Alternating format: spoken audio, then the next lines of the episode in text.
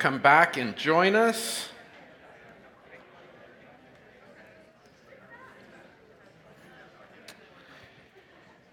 You know, we'd be remiss if we didn't acknowledge that our God is a God who answers prayer, and often we spend a lot of time asking, uh, making requests, and having people pray. Um, but God's been answering. Anita is sitting here. We were praying for her uh, last week.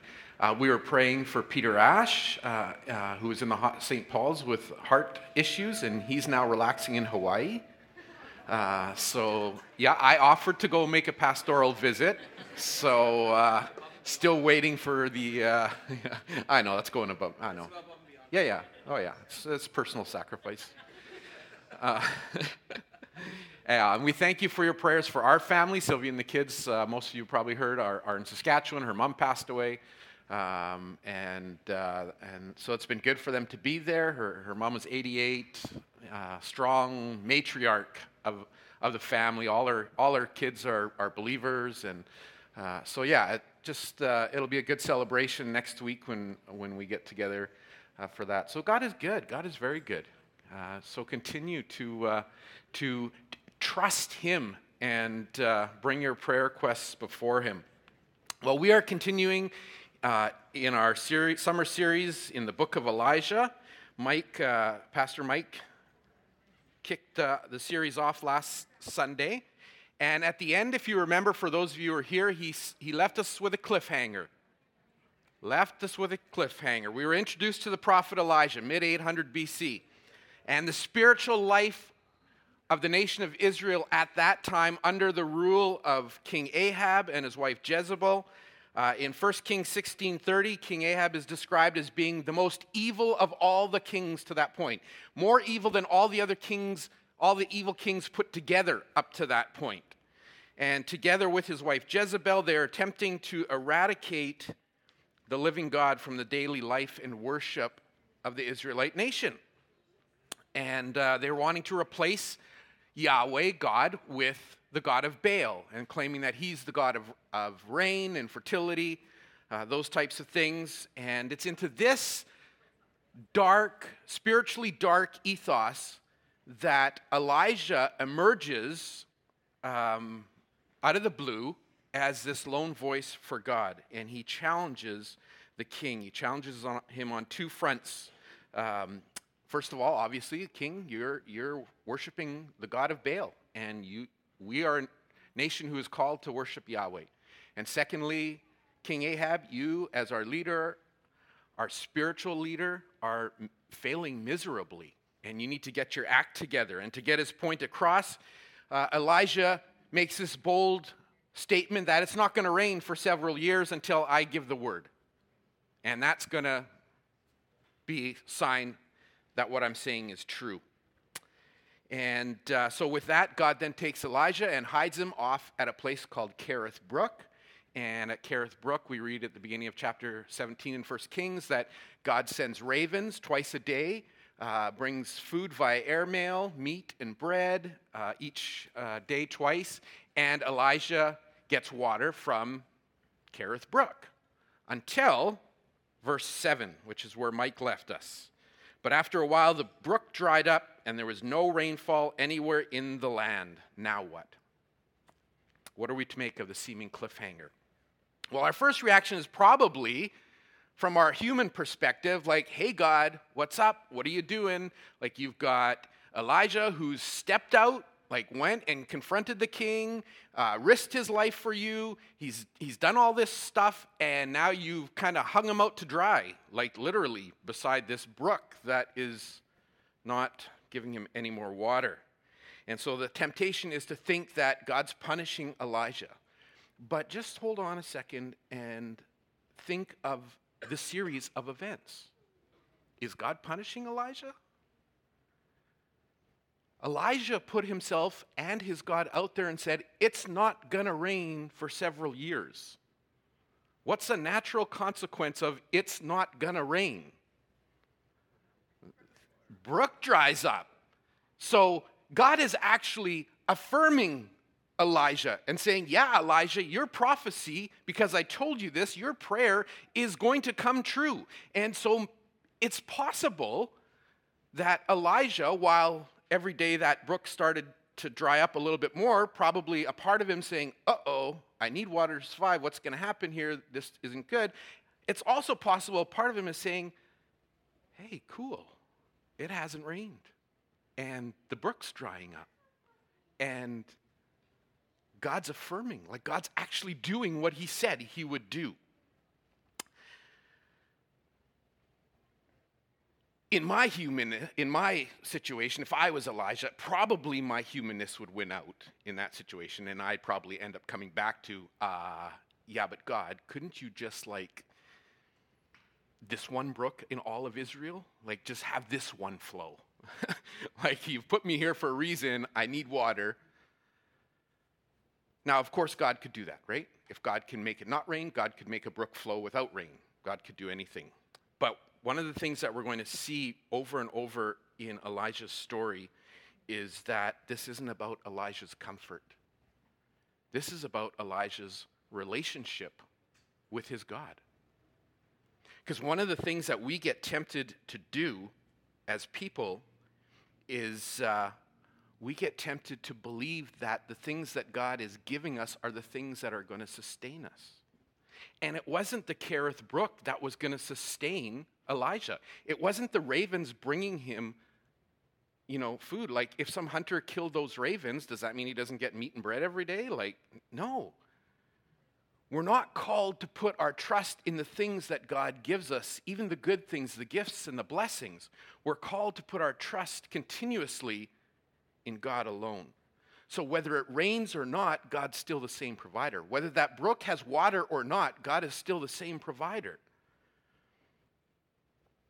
So the cliffhanger really isn't so much of a cliffhanger after all. It's actually just the, the next step in Elijah's discipleship, the next step in the, in the growth process of his relationship with God. And that brings us to 1 Kings 17, verse 8, and our passage for today. Remember, this is about God growing relationship between him and his people. Verse 8 Then the Lord said to Elijah, Go live in the village Zarephath near the city of Sidon. I've instructed a widow there to feed you. Now, a couple things to note. God sends Elijah into hiding from King Ahab by the Kerith Brook, right? Get him out of harm's way, uh, get him away from the temptation of trying to get people to make it, get it to rain earlier than it should, all those things and now the brook dries up. And, and so you'd think, like, I don't have the map, I probably should have put it up there, but if this is where Israel is and God sends Elijah over here to the Kerith Brook and then it dries up, that maybe it would be wise to send Elijah over here for hiding. But he doesn't. He sends Elijah over here, which means Elijah has to walk right through King Ahab's prime territory. King Ahab and Jezebel are looking all over the place for him, and God sends him to Phoenicia, which also happens to be Jezebel's homeland, her home country. So that's the first thing to note. And then he says, I'm going to send you there, and you're going to be taken care of by a widow. Now, a widow, again, someone very low in status in that society, would not have much. Drought, famine occurring. She probably has less than most people, and yet God says, I'm going to send you to the widow there, and she's going to take care of you. Well, that doesn't make any sense whatsoever as well. Makes me pause and think do you think that God has any reservations about who's in control? Do you think that God has any question about who has power in this situation? So Elijah went to Zarephath. He walks west across King Ahab's territory right into Queen Jezebel's hometown, or not hometown, but homeland. And uh, as he arrives at the gates of the village, he saw a widow gathering sticks. And he asked her, Would you please bring me a little cup of wa- water in a cup? Now, that's not an uncommon thing for a man to ask a woman by the well, because the women would be the ones getting the water and that kind of thing. And as she was going to get it, he calls her again and says, Bring me a little bit of bread too. Now, that's a whole different story. But she said, I swear by the Lord your God that I don't have a single piece of bread in the house. and I have only a handful of flour left in the jar and a little cooking oil in the bottom of the jug. I was just gathering a few sticks to cook this last meal, and then my son and I will die. So we know a little bit more about this, uh, about this widow, this woman. She's a widow, she has a son to look after. Both of them are starving. She's getting ready to prepare their last meal. She's got that much left flour, oil, that's it. And then she plans literally on them starving to death. I mean, she's, she's, she's hopeless. So, again, is there a mistake? Why would God, like, God, you're going to send Elijah to the most hopeless person, the person with the least amount of resources in this place, and that's who's going to take care of him? He must have the wrong widow. But Elijah said to her, Don't be afraid. What's Elijah thinking? Hey, lady, I just came from a place in the middle of nowhere where God was airmailing food twice a day to me, like by two ravens. And he probably named the ravens. Like, like he took care of me. So his faith is obviously growing as his experience with God continues to grow in process. And it's got to be evident to this woman because look at the next thing. He's about to ask for the insane from her. He says, Go ahead, do what you've just said, but make a little bread for me first. Not for you and your son first, but for me first. And then what's left to prepare a meal for yourself and your son.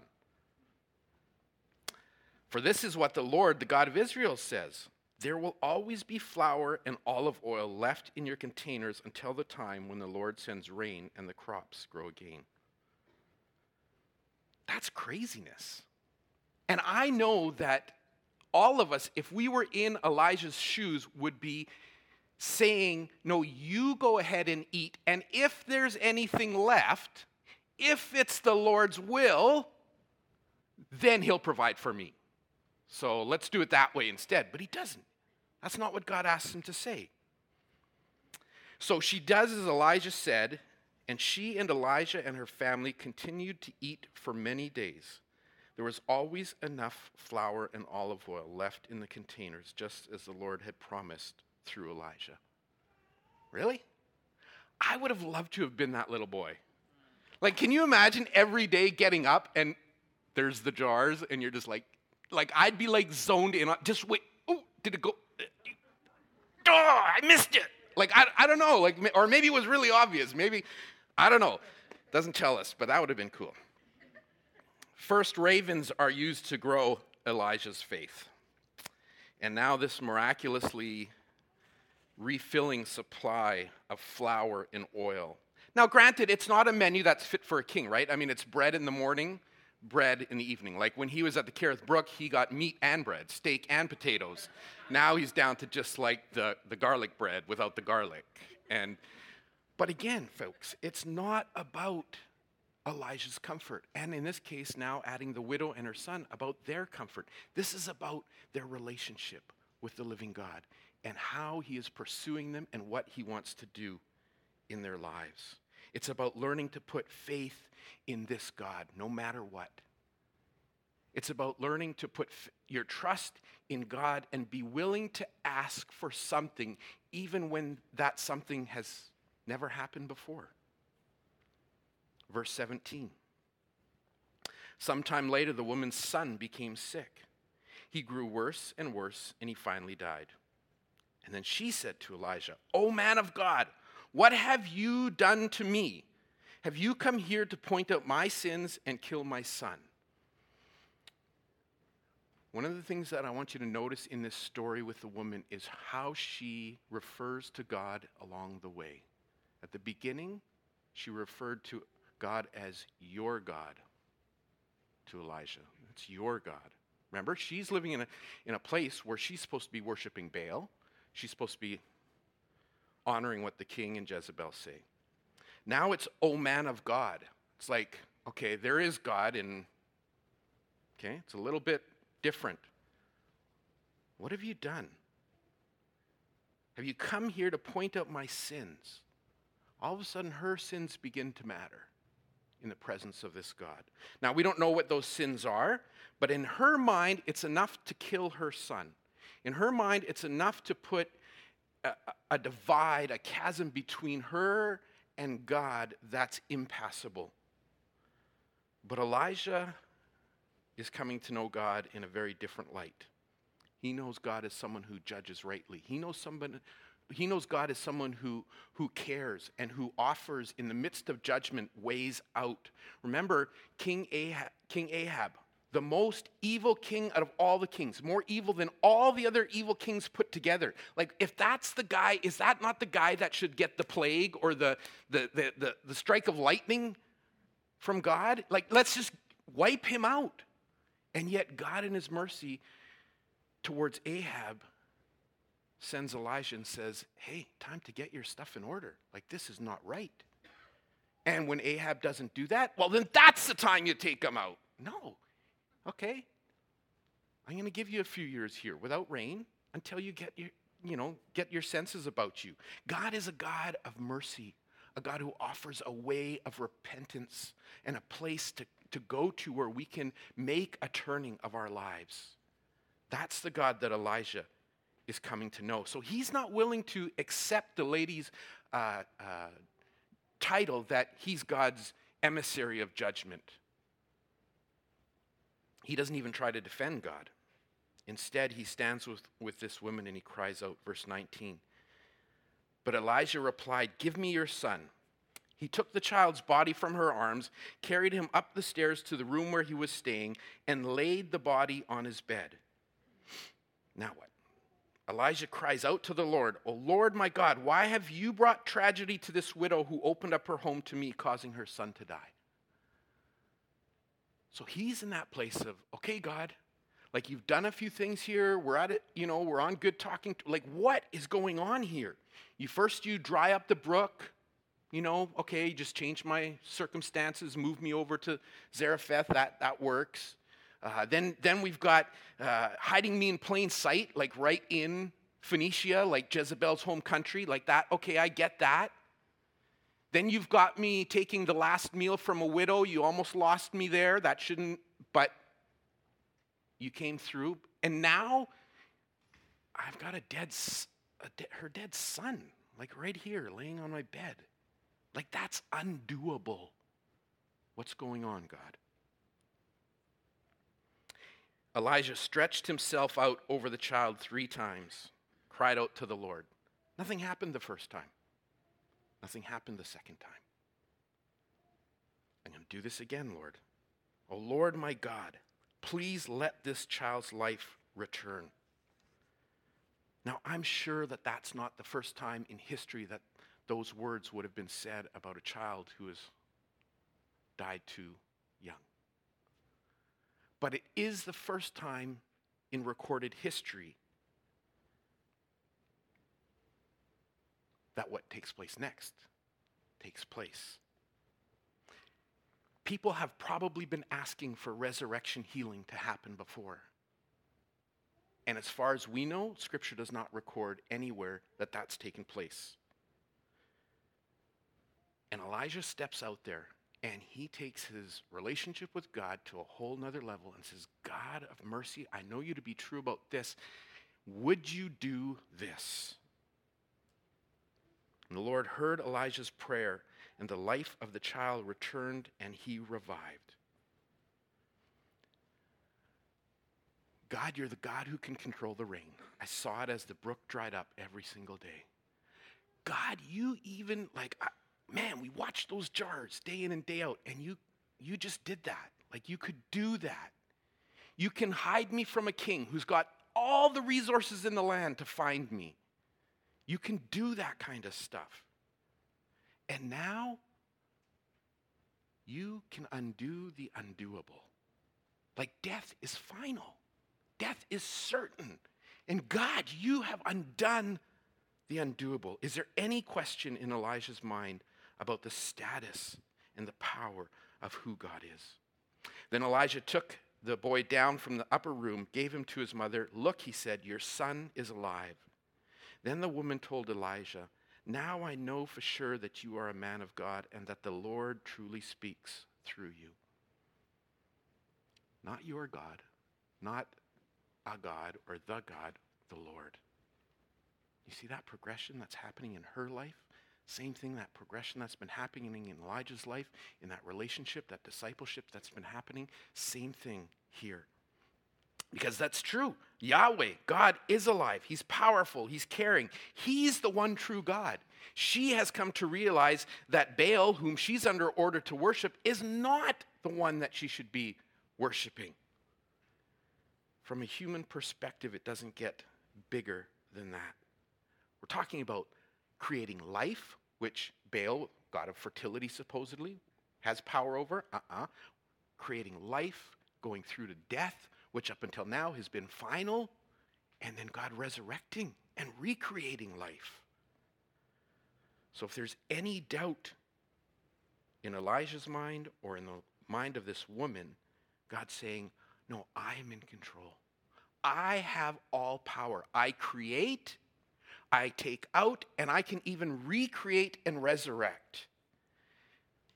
Friends, as you read through the story of Elijah, you should be hearing and uh, catching the foreshadowing of the story of the coming Messiah.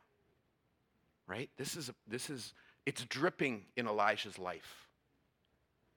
This concept that God is willing to pursue us and to be in relationship with us to such a great cost. This concept that he is willing to take us through periods where, where we will be in complete hopelessness and bring us new hope. This concept that when all seems lost, when the grave seems to have won, he has the power and the willingness, the desire to bring resurrection life. It's a foreshadowing of the coming Messiah, Jesus. God wants to be in relationship with his people, and he wants to train up our faith beyond our imaginations in order to reveal him because he is beyond our imaginations. So, what's God doing in your life beyond what you thought was possible? Beyond what you think you can handle? What's God doing? Do you know there's not one thing in Elijah's story from the, the camp out last week, the ravens, the airmailing the food, the, the, the flour and the oil, the resurrection of that young boy? There's not one thing in Elijah's story that couldn't be in your story. I want you to stop and think. There is not one thing in his story, and we're going to unpack more of his story in the weeks ahead that could not be in your story. We tend to take people like Elijah and we tend to put them on that top shelf, right? We've all got that shelf up there. You know, some of us have like, you know, our mom up there or or this pastor up there or you know and then we you know there's elijah and moses and peter and you know that upper shelf that we that we could never attain to but it's good to have up there for inspiration right? Because at least somebody's done it. Like we can just say it's possible. Don't. Stop it. Clear off that shelf. Other than jesus Everybody else on that shelf is human, just like you and I. And there's nothing in their stories that could not be a part of my story. And there, in fact, are things in my story that are not parts of their story that show amazingly who God is. Stop thinking that this great story will never intersect with your life or my life. It does. It totally does. Do you know how often I go into Costco, maybe not so much now that our kids are a little bit older and I can leave them at home, but when I would t- we would take them like to Superstore or Costco and all we wanted to do was be able to get our own groceries and get out of there and get home without having disowned our children or left them in the cart, strapped in with a note on there saying, please return to someone else, not to the owner.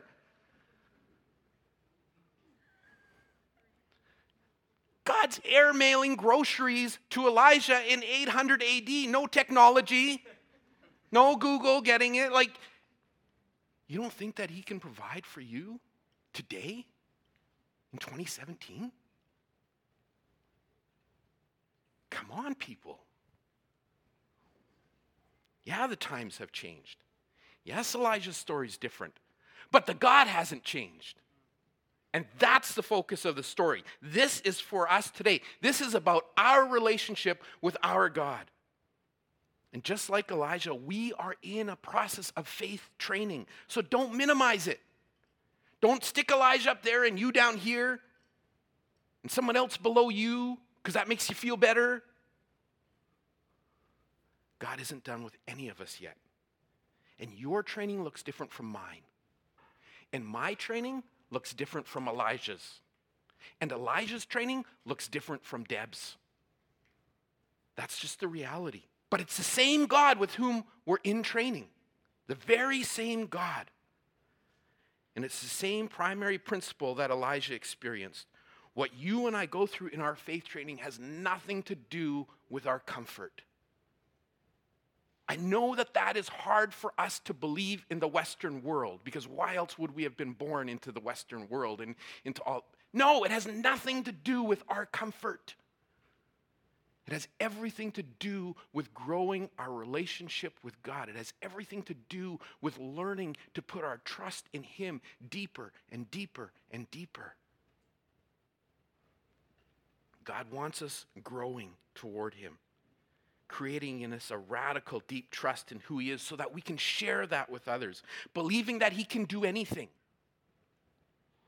believing that nothing can stop His pursuit of me, believing that he'll, He will use us beyond what we were, are capable of, and that He does it for His glory. Don't minimize that.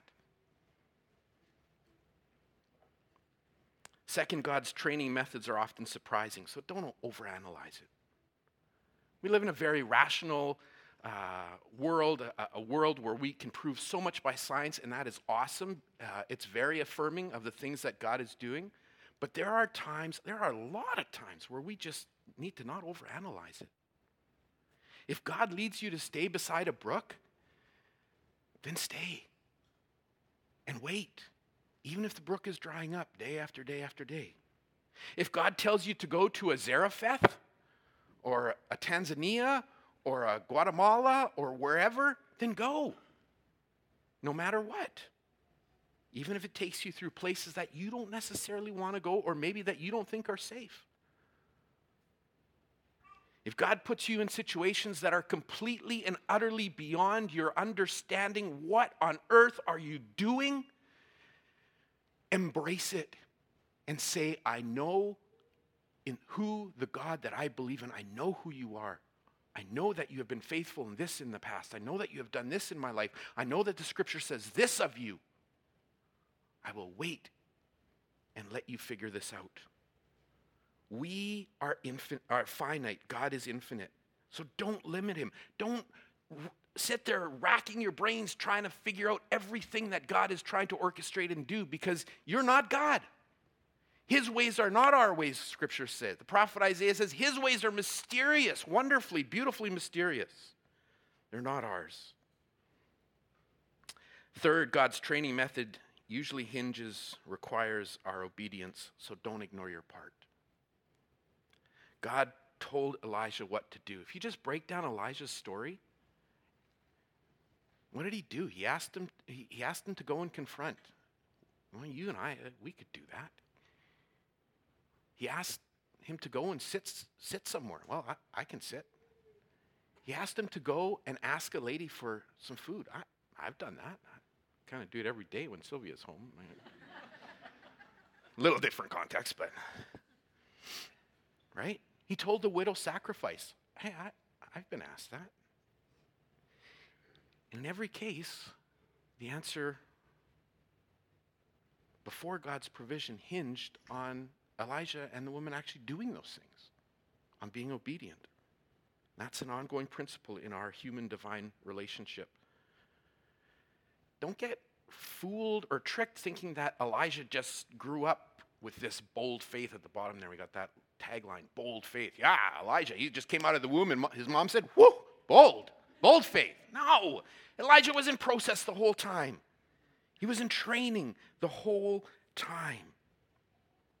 And we're going to find out because next week, you know, he takes his faith to a whole different level on Mount Carmel. Those, you know, that story, boom, fire, and showdown with 450 priests, and like, wow. And we're going to find out after that that he goes right back into training because he's human, just like you and I. The reality is, nobody starts out with that kind of, of, of calm, confidence, contentment in the face of adversity, in the face of tragedy when that little boy dies. No one starts out with that, that, uh, that undiminished faith, that persevering faith that says, Oh, God, bring this kid back to life. Okay, God, second time, bring, you know, like third. You don't just start there. No one starts out with that humility that he portrayed when he came down and handed that boy back to the mother and gave all the credit to God. Elijah was in training. He accepted his part in the process. Don't ignore your part in the process and in the relationship. It requires our obedience, it requires us doing some hard work. Right? Every relationship that we are in requires that, and our relationship with God is no different. So, what's happening in your relationship with God today? What's God doing?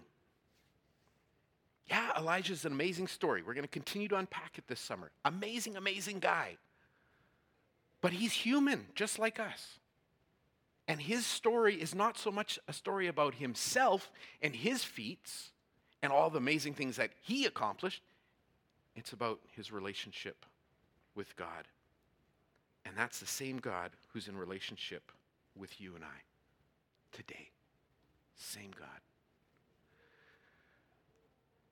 We're going to finish off today with time of worship and prayer. I'll invite uh, the worship team to come on up. I'll invite people to, from our prayer team to um, head to the sides.